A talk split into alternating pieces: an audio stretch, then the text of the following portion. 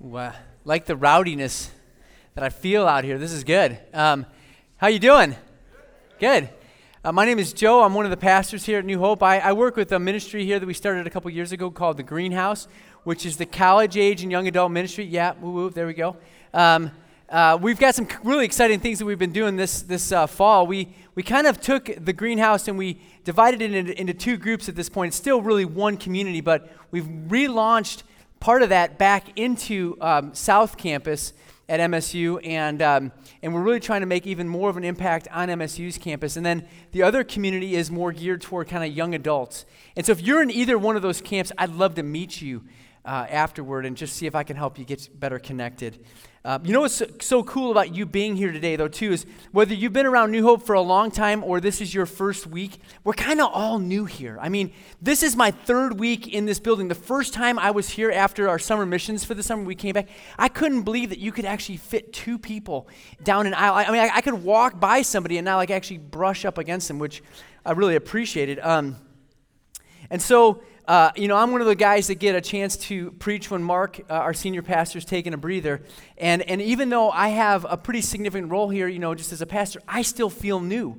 And so I just say that to say this if you feel set, unsettled at all, you're not alone. And so, again, if you're in that category, I'd love to meet you after we're done as well and see if I can just get to know you a little bit and kind of help you get a little bit better connected. Let's pray, and then we're going to dive into what I believe God has for us this morning. Father, we're, we're so thankful that we get a chance to worship you this morning. We get a chance to, to sing your praise, God, because you are worth our, everything we have. You're worth everything we could ever do, everything we could ever give. And we just know that. I mean, you, you have convinced us of that by your great love for us and what you did for us on the cross. And God, today I, I just pray that, uh, and I pray this regularly, Lord, that you'd help me and us to be doers of your word. That we would be not only people who look at your word, but we would actually live it out. God, would you give us the grace to do that? We ask that you teach us today in, in Jesus' name. Amen. And so, if you're new with us, I've been making my way through this letter in the New Testament called First Thessalonians. You may not have known this, but the, our, the New Testament we have in our Bible is made up of actually a couple different genres of writing, and one of those is, uh, is a letter. And so most of the New Testament is a series of letters that early church leaders wrote to churches in cities all over the Roman Empire. The letter that we're looking at today was written to a city, uh, to a church in a city called Thessalonica, and it's one of the coolest letters, in my opinion, in, in the New Testament. Paul is the, uh, is the writer of this letter, and what he did is he, he traveled all over the Roman Empire and started these churches in different cities. And, it, and, he, and so he started a church in this city, and it was an amazing church. What made it amazing was really the radical obedience that these people had to Jesus. See, after becoming Christians, they turned away from idol worship. And the life transformation that they experienced was so profound that the, the impact was felt for hundreds of miles around this city. This young church became an example to all the other churches in this region of Macedonia and Achaia. And, and that's why I titled this series The Church at Her Best. Because we see in this church what we as a church could look like if we committed ourselves to knowing and loving Jesus the way these people did. Today, we're looking at the second to last section of this letter and really some very practical and applicable teaching for New Hope in 2019. At, at first glance, when you look at these, these four verses that we're going to look at, it could seem like it's just a series of like concluding thoughts that Paul basically just kind of crammed in at the end of this letter. He's like, I got a data dump all this stuff on you guys because there's all this stuff I need to impart to you. And I love again how this speaks into our world here at New Hope.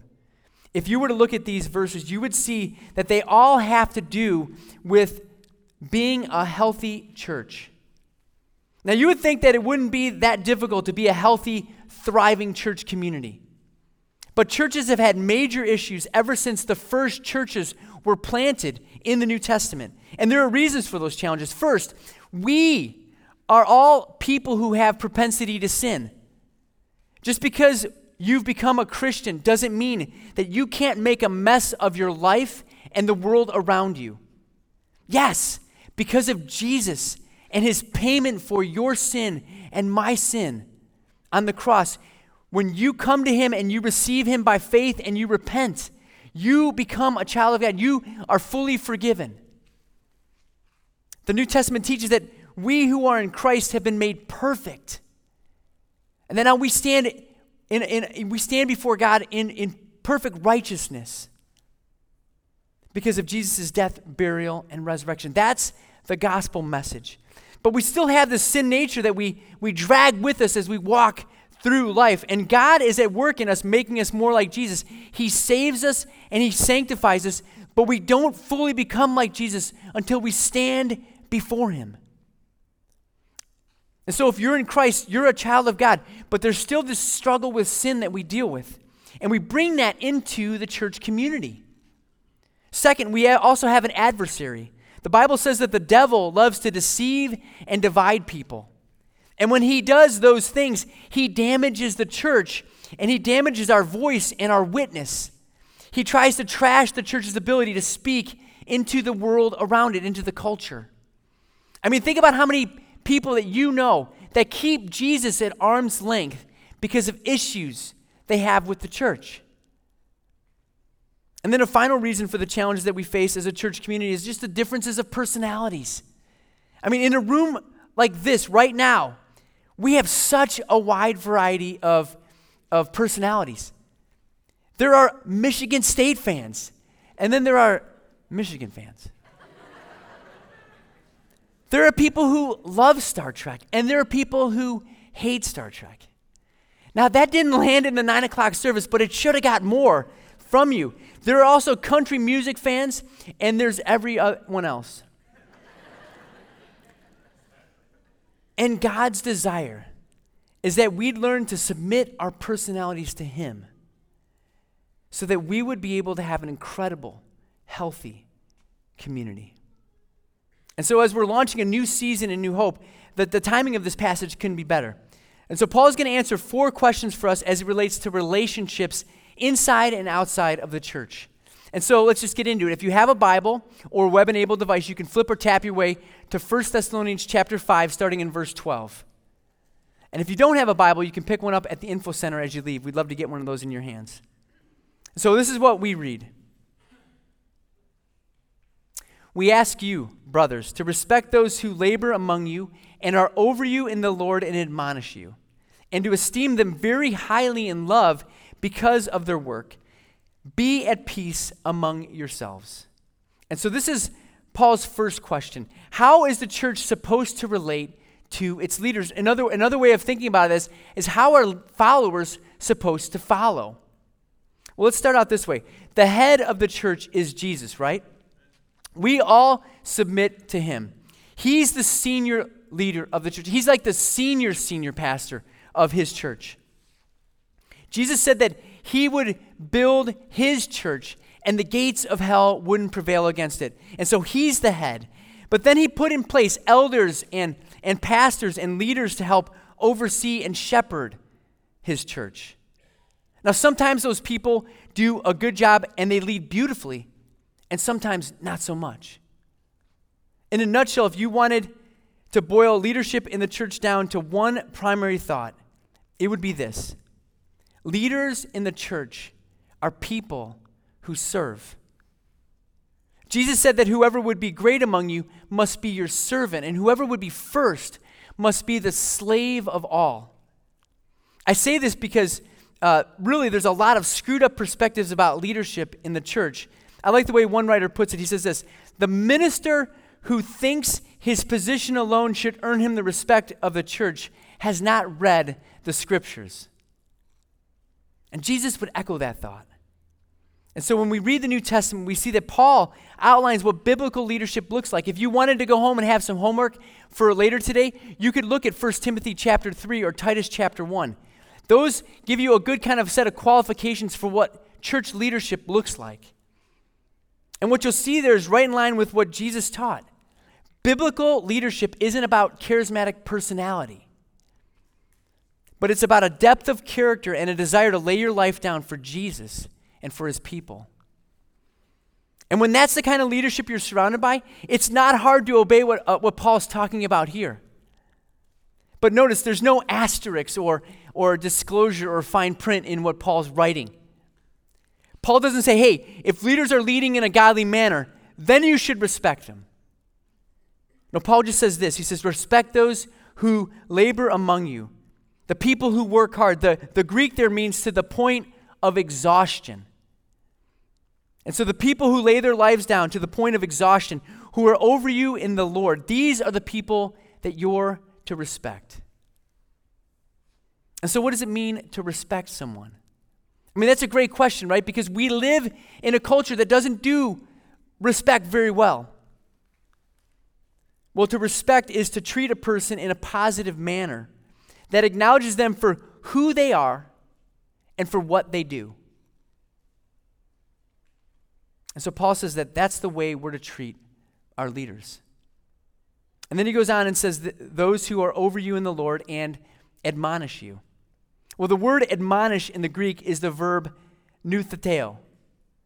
One commentary writer said this. I love what he says. He said that that word may simply mean to instruct, but normally it also carried the implication of exerting a corrective influence upon a person who was not predisposed to accept the instruction. In other words, to admonish someone is to speak into someone's life in kind of a way that corrects them. But the problem or the challenge is they're not all that excited about that. See, generally speaking, we live in a world where people aren't teachable, they aren't humble. They aren't interested in, in input in their life, and they're definitely not interested in being corrected. But I will tell you this that you want to be a person who is open to correction. You want to be a person who is humble and teachable. You want to be a person who invites this kind of instruction into your life. Why? Because you and I need input in our lives. We have all kinds of blind spots and areas where we need to grow up and mature. And I don't care if you're eight or you're 80, it's true for all of us. And I know Paul is exhorting these people in this in a way that there's going to be a good, you know, kind of family dynamic in the church. But I would argue that there's something else going on here. See, I believe the church is central. It's central to my growth as a Christ follower. And I'm not going to become the person God wants me to become apart from my involvement in a good local church. Guys, I think if, if eh, the way that, that uh, we think about church in the West would be really weird to Paul and the New Testament writers. If they showed up today and they saw what we consider church, I think they'd be stunned. See, you can't be admonished by someone if they don't know you. I'm not going to correct someone if I'm not close to them as a church leader.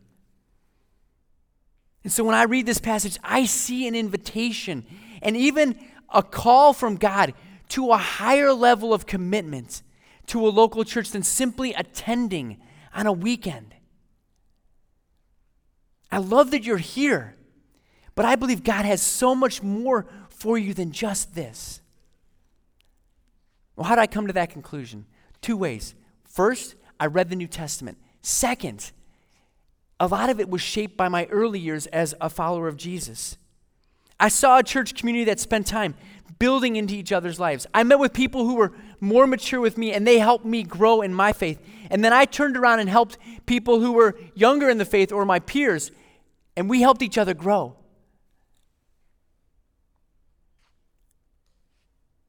And we lived this stuff out, and it marked me deeply. I can remember many times being admonished, being corrected. Two really stand out to me. I was going to share them with you. One time I sat down with one of my pastors at, at Panera, and I remember him correcting me. He corrected my attitude. See, I, as a young Christian, I had this mindset that, that like the giftings that I had, the spiritual gift that I believe God's given me, I pushed it on other people. And that happens a lot with young Christians. It's called gift projection. But see, the problem was that that attitude I had was would have been really damaging in the church. I had a, and so I'm so thankful that he did that. And as a result of that, I had a chance to repent of that attitude. Because again, that attitude was caustic and divisive. I remember another time that another pastor admonished me, and if we had time, you would, we could just fill this whole our whole time with just times that I've been reproved and corrected. Because it's been a lot. I was a part of a, a church planning team and I wasn't the team leader. Our team leader was a great guy, and there were a lot of things that were uh, strong in his life. But just like anybody who has strengths, we also have corresponding weaknesses a lot of times. And I was frustrated with this team leader because he was struggling with laziness and motivation, which are things that I don't struggle with a whole lot. And I was complaining to the pastor who'd sent out this church plan. And I was convinced that he was going to empathize with me. He didn't empathize with me. He laid into me in a gracious way. And he said, Joe, it's like you don't have the tools in your toolbox to work with people who struggle with being weak, who struggle with laziness, who struggle with motivation. And I'm so glad that he shared that with me because he was right on. And I took his correction to heart. And I've spent years trying to develop a toolbox to learn how to work with people who are different than I am. See, God wants to make me and you just like Jesus. He wants to forge character into our lives. But you know what? It won't happen unless we become people who are open to being admonished. Paul says to respect those who labor and are over you and admonish you. And then in verse 13, he says this and to esteem them very highly in love because of their work. He says, Be at peace among yourselves. And the next question Paul is really addressing is this after someone admonishes you, after you're, you're corrected, how are you going to respond? Well, Paul says that we're to esteem the leaders that we're under very highly in love, even after they've corrected us. And I love that phrase, esteem them very highly in love. You have a, a, a high view of someone. It's a level of respect, but it's, it's warm. Very different than submission in the military, where you are required to esteem someone, but it's not necessarily in love. Paul's saying that you love those who serve you and who correct you because ultimately, ultimately, their desire is to serve you and lay their life down for you. Now, wouldn't it make sense that what, you know, that Paul writes what he does here? I mean, because it's more, again, of our natural tendency that when we're corrected, we might be offended. Who are you to speak into my life? Who died and made you king? But see, the leader's heart is to shepherd. If I remain silent about this area that I see in your life, it could cripple you. It could damage the church. It's really for your good and God's glory that a leader admonishes you. The writer of Proverbs would agree with this. He wrote this many, many years ago. He said this The corrections of discipline are the way to life. Another translation says, The reproofs of discipline are the way of life. I grabbed a hold of that verse when I was a young believer. And I still hold to that to this day. If you really want to know the way to life, it's inviting a few trusted leaders to speak into any area of your life.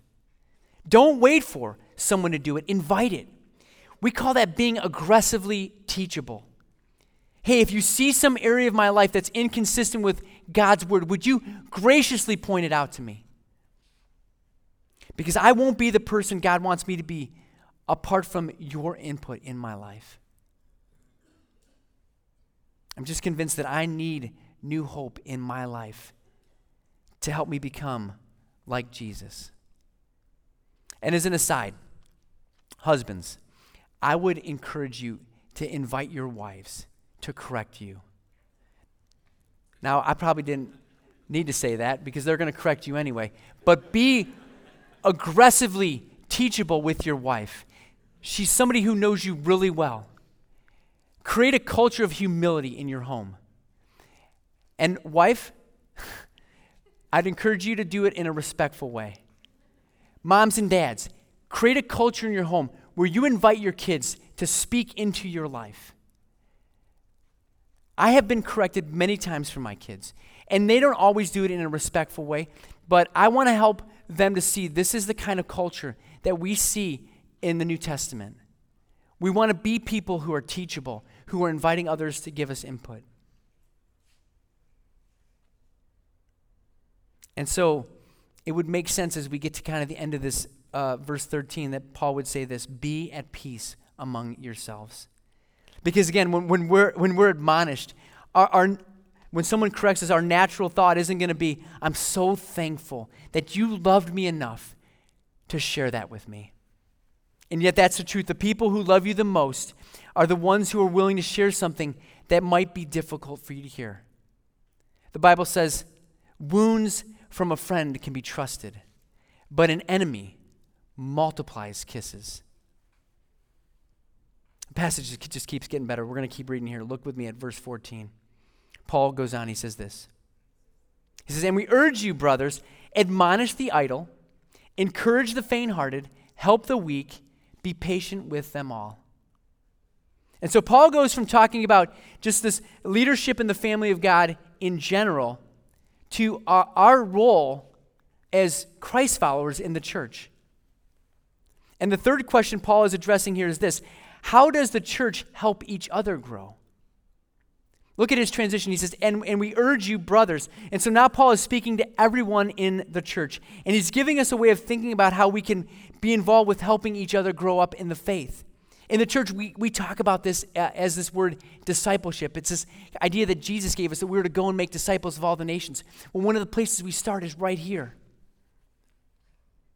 And what we're going to see is that there isn't a one size fits all approach to this process. Paul says there's one way to relate to someone who is unruly, there's another way to relate to someone who's faint hearted, there's another way to, we're to relate to someone who's weak, and that we're to be patient with everyone.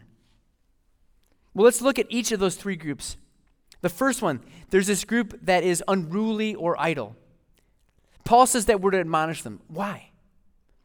Well, that word unruly means this in the Greek it means to be careless or out of line.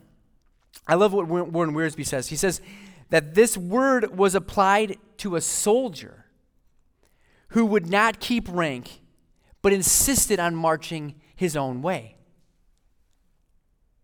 Paul wrote about this issue again in his second letter to this church. So this was one of those issues that, you know, kind of just kind of lingered on. Well, the idea here is that this person is someone who could easily stir up division or cause arguments. The unruly attitude is the big deal. It was a big enough deal that it led to the church disciplining people who didn't repent of this attitude in Second Thessalonians. And so the idea of admonishing is really a confrontation with this careless or out of line person with the hope that they would repent, that they would turn from their ways to God's ways.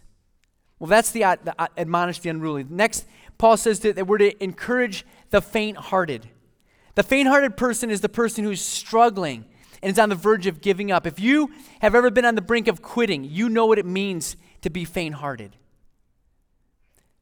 The faint hearted person is tempted to throw in the towel on their faith. The last thing this person needs is a confrontation. They don't need somebody getting in their face. They need someone who's going to get real close to them and encourage them. Our goal here is to help this person see that God wants to use trials to grow us up. And we just need to keep walking with Him in the midst of adversity. The faint hearted person needs a friend who's going to walk with them as they suffer. Okay, that's the faint hearted. The last person Paul addresses here is the weak person.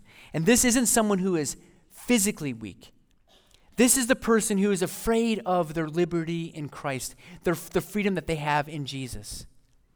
The weak person in the New Testament is the person who's all about rules and regulations. Listen to what Wiersbe said about this group. He said, In the Roman assemblies, the weak Christians wouldn't eat meat, and they held to the Jewish system of holy days.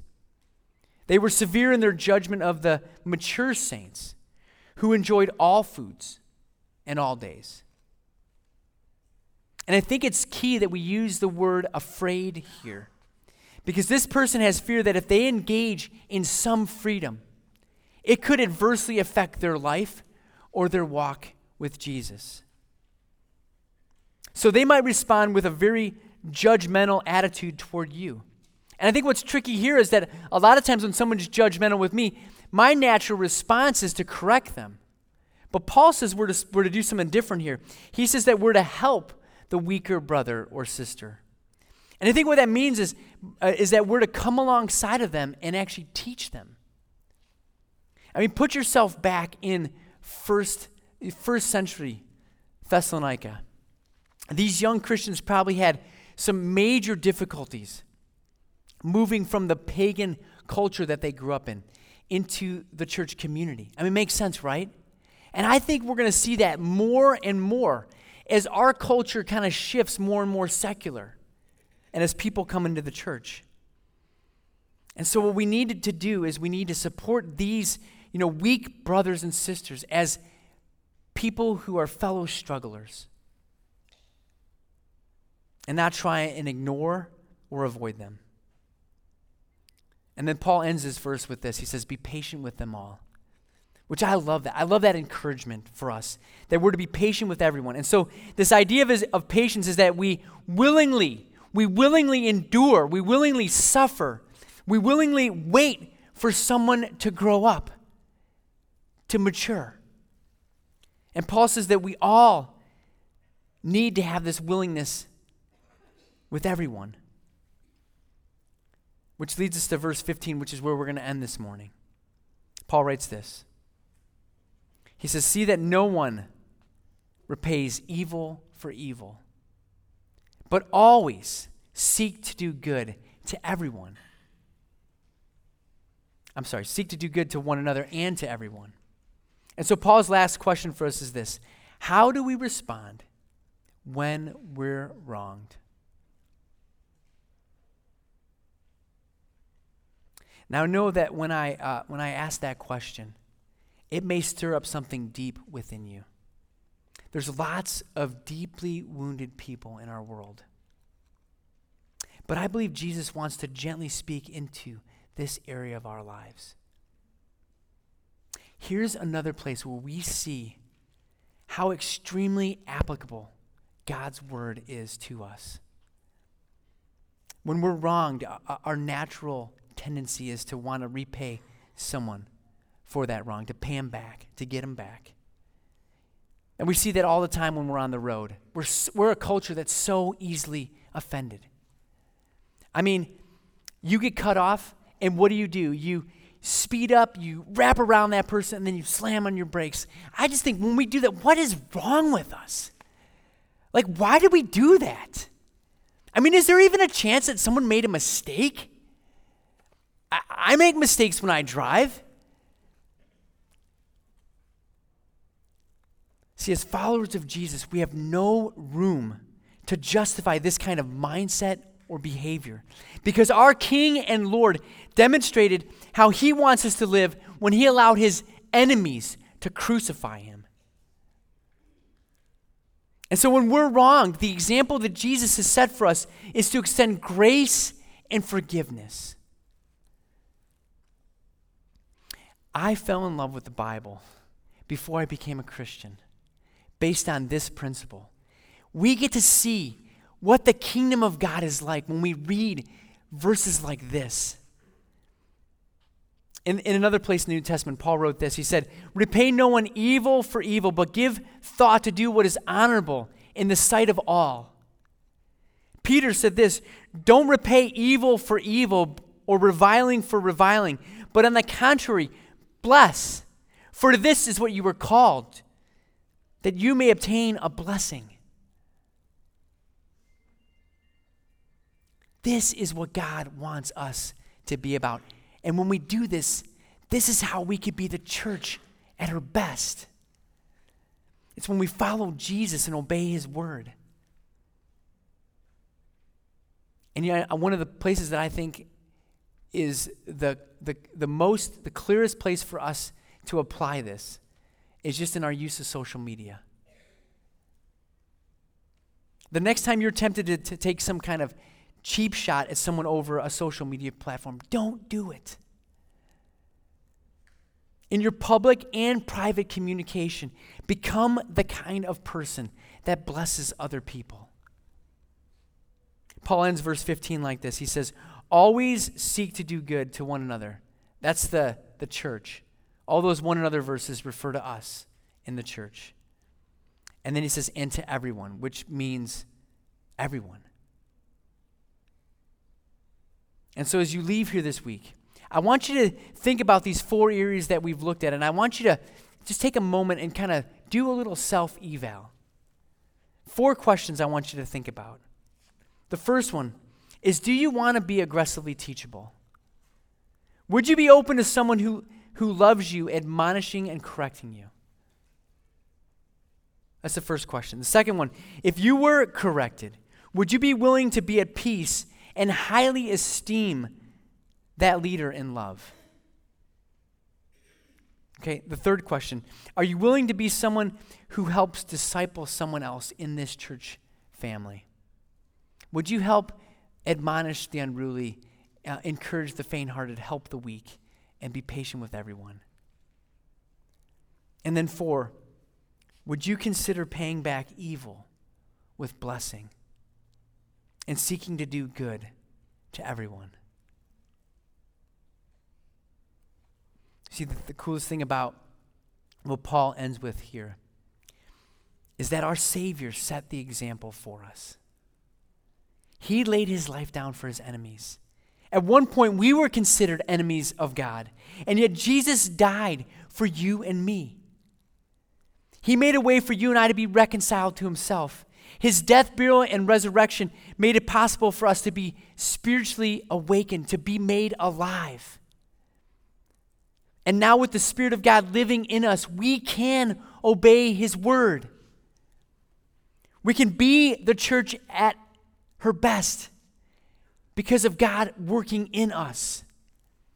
And so let's do that. Let's be the church at her best this week. Would you pray with me?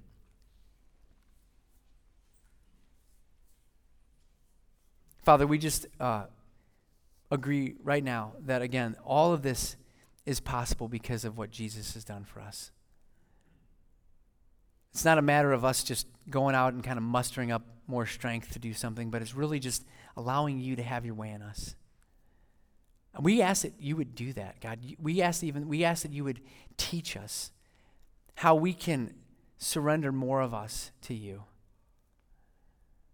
God, that you would make this family a group of people who turns our worlds upside down by the way we live out your word.